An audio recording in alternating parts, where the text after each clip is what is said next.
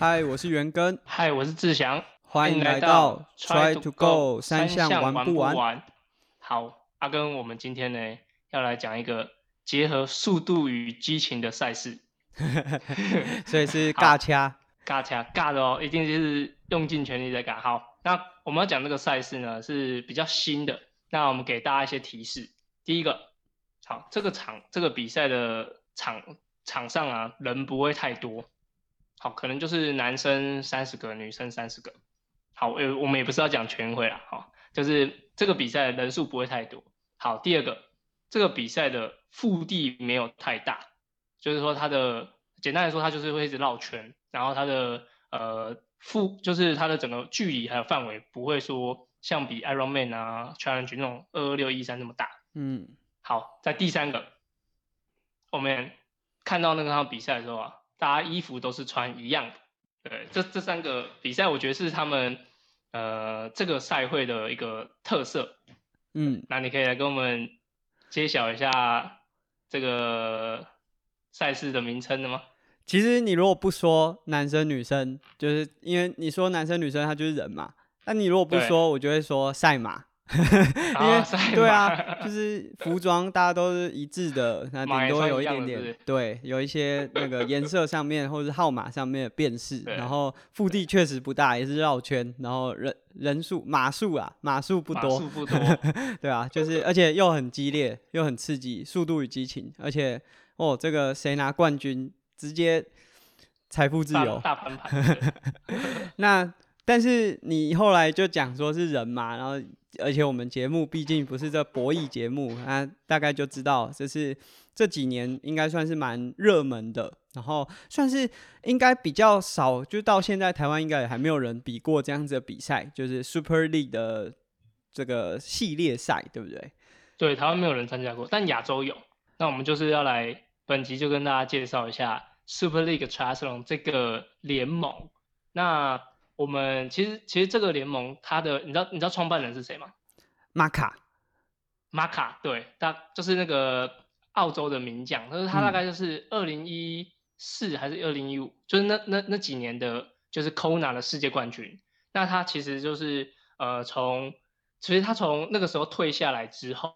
他还有在用就是他的竞赛能力去拼一次奥运。你知道为什么他要拼奥运？就是他。呃，他原本已经他已经有拿过 ITU 的世锦赛冠军，就是五一五的，然后他也拿过二六一二六一三的世界冠军，对，就是大家说 Kona 跟 World Championship，但是他的小朋友跟他讲说，就是我就是马卡的小孩子跟他讲说，他没有看过爸爸去比过奥运，所以他就顶着高龄，应该有那时候应该有三九四十，然后就是要再再就再从长距离的项目再降回来比五一五，然后去选拔，虽然说他的。世界积分可能也是很可以很前面，但是就是因为澳洲他们有一些政策，所以他们就是希望他们的参加的选手都是比较年轻的，嗯，所以就他就无缘。好，这就是讲这个创办人，所以他这个我觉得以现在的实力来说，大概就是现在的 Fortino 那种等级，嗯，的一个创办人。然后你知道还有一个另外一个创办人，你应该有看过吧？有，我们还一起骑过车。哦，对，就是呃比利时的 Michael，他叫 Michael Dos，那他是在。应该也是差不多二零一二一三年，然后来台湾，嗯，然后我忘记实际哪一年，然后来台湾的时候，就是他有跟我们那时候的纽西兰籍教练 Craig Craig Jones 一起训练，然后我们就其实那时候我们就跟 Michael 一起训练，然后他就是他他其实很有趣，他就是经营汽车品牌，然后他就是呃在大陆上海工作了两年三年，然后他就会全全休一年，全休不是。不是训练全休，是工作全休一年，嗯，然后全休一年，然后来台湾，或是说去泰国，是可以常住，然后做他的的三项的运动，这样就是想做的事情啊，嗯，对。然后他后来有去口拿，那他们两个人后来就是到泰国的普吉岛，就是泰亚布拉的那个运呃田上俱乐部就工作，然后认识，然后后来一起离开之后，才开创了这个 Super League 的铁人三项的联盟，对，也算是。我觉得算像像刚刚讲的，Michael 他都是经营品牌嘛，然后呃，马卡又是在田山上很有声量的一个人，所以这两个结合让这个赛事是特别的，我觉得讨论度很高。刚刚开始就就让人家觉得就是很注意，就不是像说有些可能就是呃一场比赛就结束，他们是直接办一个系列赛，所以这是它的开端。对啊。因为其实我的印象当中，就是以 Super League 这样子的方式、这样形式的比赛，好像不是只有这一场，还有包含呃，好像有个岛主，他也是办了类似的比赛，然后也是把很多精英的选手凑在一起，然后高额奖金，还是有分站这样子去算积分的。不过 Super League 真的是，它除了利用这样子短距离之外，更重要的是，它是一整年有一个全球的巡回赛，然后让。呃，每个选手就是多了一个舞台，简单来讲就是这样。对，然后他们的赛制还会特别规划在非 ITU 赛季，嗯，所以他可能都是那种十二月或者是说一月、呃三月这样，就赛季前，然后或者赛季后，然后让这些选手来参加，因为而且又是他们的比赛就是距离很短嘛，对，所以他的会。呃，真正给选手带来的疲劳可能不会那么多，也许他们可能会比个两天三天，但是他们真正带给选手疲劳可能不会那么的剧烈，不像说比完一场二二六可能要休息一到两周这样子，所以他们对于收集各地的精英来说，其实是我觉得是很好的方式啊。对，就就是很多选手，就是你会很难想象说啊，有办法一次把这样子就是。如果以电影来说，它等于是把所有的奥斯卡得主全部凑在一起演那种感觉，那是算是非常难得的机会。你可以看到这么多选手，因为假设还没有这个赛事以前，可能只有像奥运这样子的等级才有机会把这么多的选手凑起来。而且即便是奥运，它可能也没有长距离的选手。那这是一个很难得的机会。不过说真的，这个赛事应该还是以就是。年纪比较轻，然后短距离的选手为主啦，对不对？对，因为呃，其实他们还有办过一次，是可能有什么二十公里个人计时，然后什么五公里跑步这一类的比赛，做是做完全拼个人能力，但是毕竟它还是需要有观赏性，所以它不距离不可能像说拉到一百八十公里脚踏车那么长，所以它的着重可我我看过最长可能大概四十公里的 TT 就已经最紧绷，所以对于长距离选手来说，可能就会。比较没有那么有优势，还是会以比如说像 ITU 啊，然后这些的呃系列赛的人来来说，会比较有竞争性。包含就是这两三年的冠军，基本上都还是是比这个距离的。所以在选手上，虽然刚刚讲到有点像就是全世界明星赛，可能你就像打比较打打棒球，你把美职、日职。然后韩职所有的厉害的球星可以把它凑在一起一起比赛，然后是组队的。那这种这种他的比赛就有点像这样。然后他很特别，就是呃他的比赛的进行方式超级多种。真的。那我先 简单介绍第一种，对，然后他就是我，因为他有一些英文翻译，但我直接用中文讲述比较比较快一点。它叫做三项顺序混合赛。三项顺序混合赛就是。呃，正常的田三项比赛就是游泳、骑车、跑步。那他的这个会做三 round，就是第一 round 就是游、骑、跑。好，然后他他中间还会再休息，结束之后中间会休息十分钟，然后再变成车呃骑车、跑步加游泳，然后这样这一 round，然后再就是先跑步，再游泳，再骑车，所以他最后脚踏车进终点这样。嗯，所以他的他的他的的模式，这是其中一种。啊，阿哥，我刚刚讲完，你这样你有你有觉得很母萨法吗？其实还行啊，就是基本上他这个赛事就会把三项用短距离，然后拆开顺序。因为我们印象中的铁人三项，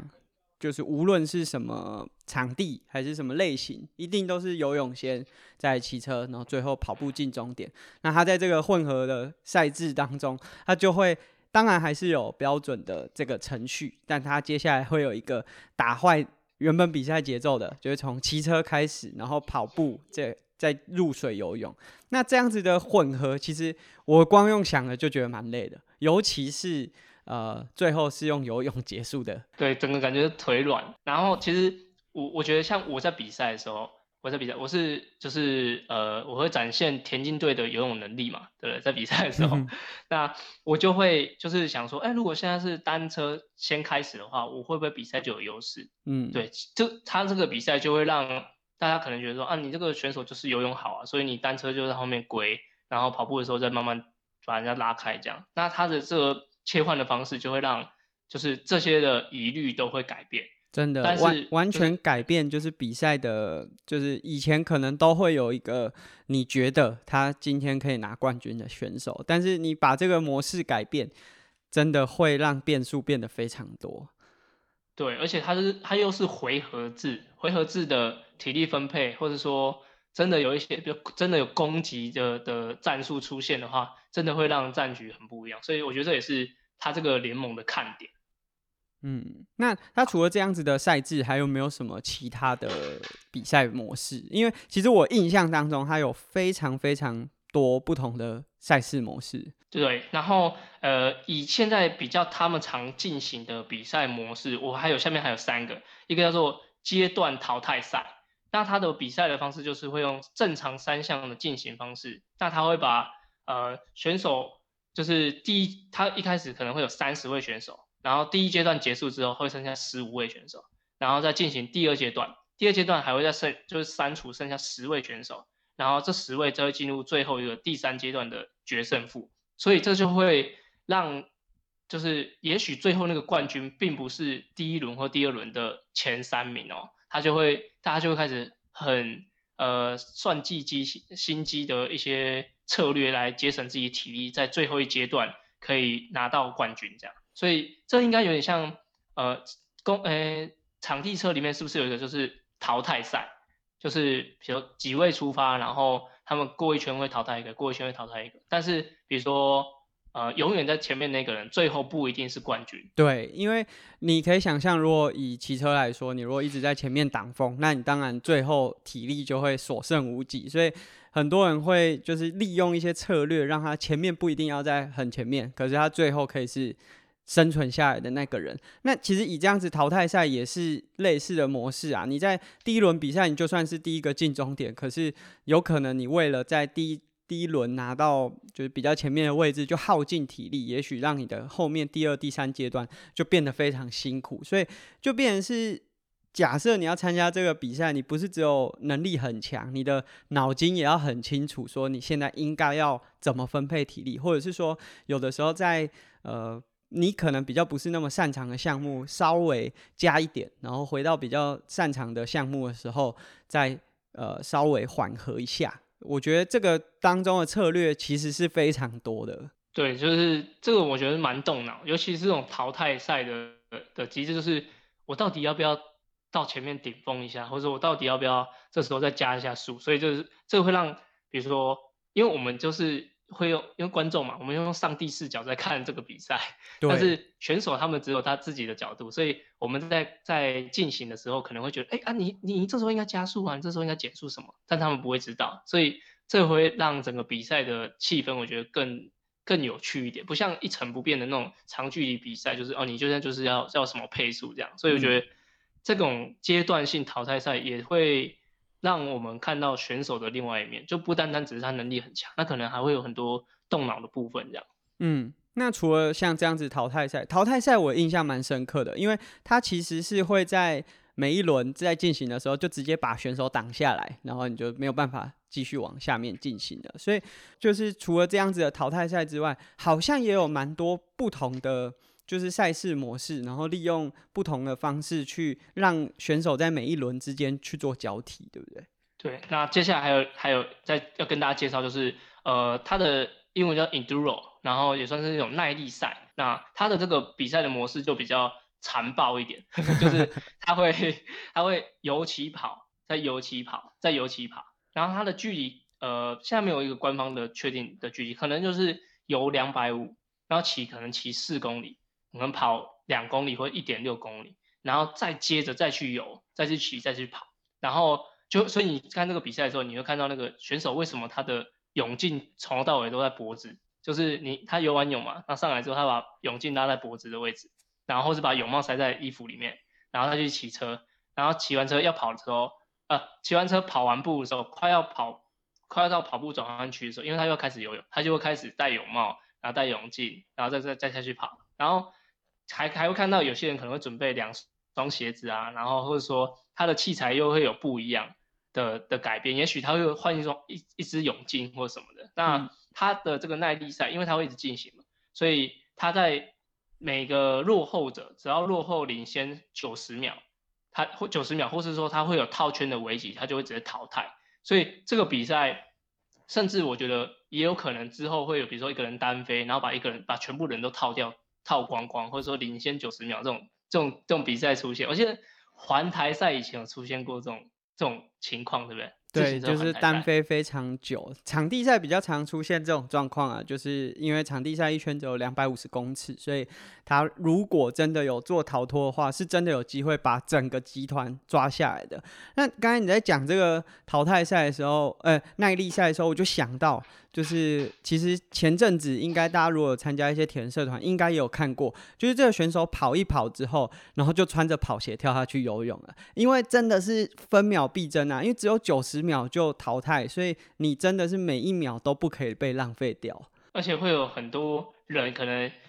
呃，他的跑步甚至不穿跑鞋，嗯，对，然后他的他在自行车上的时候，他的因为他他会他们铁人三项选手可以把。就是脚踩在卡鞋上骑嘛，对，然后甚至你从头到尾看不到他把脚脚套进卡鞋里面，他就是在上面一直骑而已，对，然后下来就是赤脚去跑，嗯，所以就就因为为了要让整个节省很多时间上，所以就会出现很多很多不一样的的画面，甚至可能女选手她因为她的。泳帽它会影响的戴头发长头发会影响戴泳帽，他甚至游泳上岸之后直接就戴安全帽，这这种也有可能会出现，我是还没有看到，但是我觉得一定有可能会出现，所以就这种比赛进行方式，我觉得也会考验每个人对于就是舒适感的一些考验，这样。对，而且我印象蛮深刻的，就有在几场比赛里面，就因为这个。游泳、骑车、跑步，游泳、骑车、跑步，要 run 很多轮，到后来他们有时候会已经忘记他可能骑的圈数啊，或者是目前的状况，然后就会有转换的呃 miss 掉。那我觉得这个提前进终点，真的必须要让选手脑袋是很清楚的，所以这个是我觉得要很聪明的选手才有办法在这样的比赛里面拿到冠军。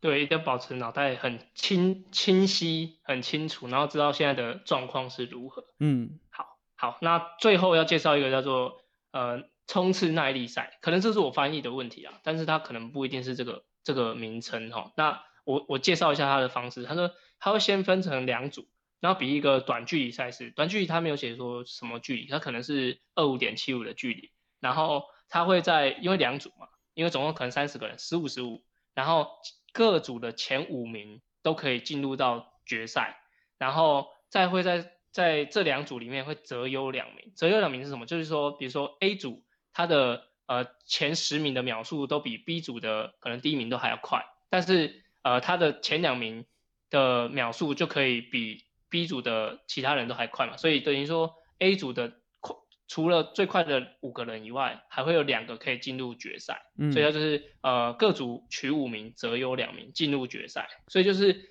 呃这个我觉得就蛮像在比。一般田径赛，对对，田径赛就是呃，假如我能力很好了，我我我要是比四百公尺的的，比如竞赛好了，那我就是第一个就是拿大 Q，就是正取进去了。然后有些可能能力能力不错，可是他因为分组分到跟很冠军的人选在一起，所以他就会拿到小 Q，小 Q 可以进入他的最后决赛。那进入最后决赛的时候呢，大家的的。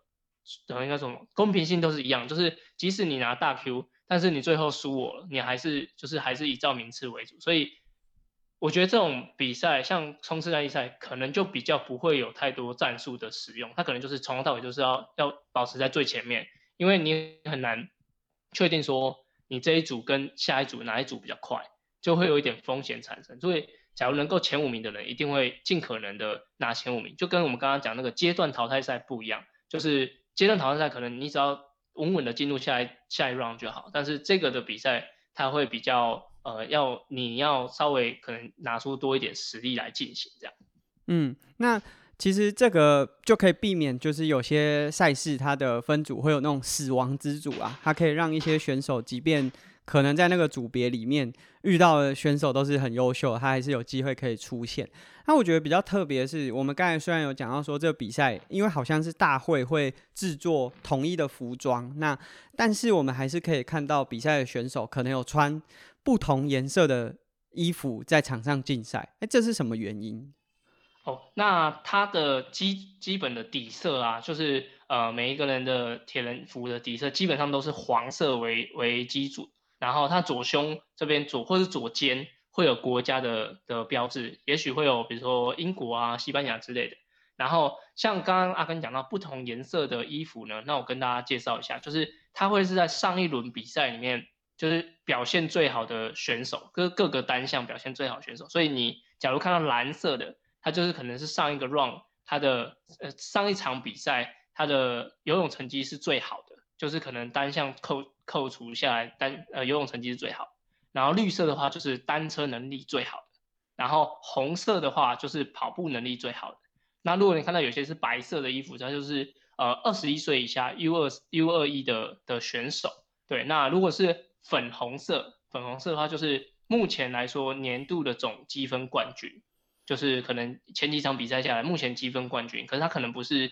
呃各个单项最好的选手，所以他就可以穿粉红色。然后在这个比赛，我觉得特别有趣的地方就是，我觉得很难可以让每个人都都去习惯那个铁人衣，因为铁人衣的品牌其实我我相信像阿根可能自己就有自己的赞助商，然后我自己也有我的赞助商，所以会觉得说，呃，我我要是要到比赛会。场，然后我还，比如他可能可以提前收到了，但是我要在比赛的时候，我还要穿别家的铁人衣，可能这就是一个难度，也是我觉得在看这个赛会的时候，一个还蛮特别的一个的画面，这样。嗯，我觉得他这个感觉有点像是要让大家都是一个同样的条件，然后呃，不管是视觉上还是规则上，那他当然在呃其他骑车跑步上面也有相关的规则，例如说车子一定也有相关的规则。那我觉得比较特别的是，他就是利用了有点像我们在看环发，它可能有呃黄山啊、红点山这样子去区分出目前。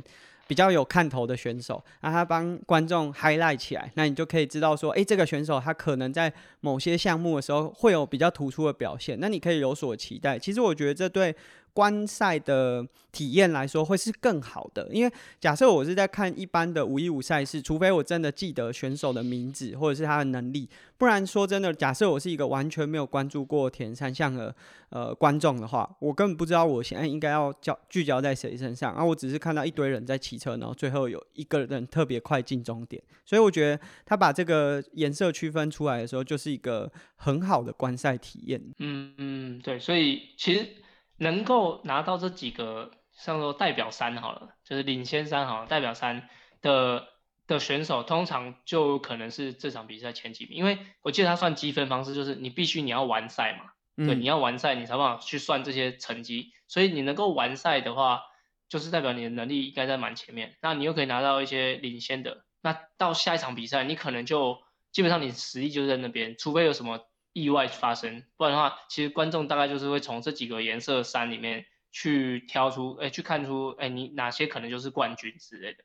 嗯，那呃，像这样子的比赛啊，就是不，我不太确定目前到一一整年有多少场。那其实之前在呃外国选手都还可以来台湾的时候，我们那时候有上了一个讲席，然后刚好有新加坡的伙伴来，啊，他就是有在呃他们的团体有在承办呃 Super League。这个联盟他们在新加坡，我记得新加坡是总冠军赛，就是一整年的年度冠军赛。那到底像要办这样子的比赛，到底难度有多高啊？我觉得它其实也是一个蛮不错宣传当地的一个方式，因为虽然它场地。腹地不是很大，但是至少就是，例如说，像我记得新加坡会骑在市区的街道，然后包含像他们也有到 Nadale，它有一个 Sport Center，就是它的训练场地，好像是一个小岛吧，然后邀请这么多选手去那边，那就可以宣传到，哎，这个地方的可能是观光，可能是当地的设施。那到底办这个比赛它难在哪里？因为目前看起来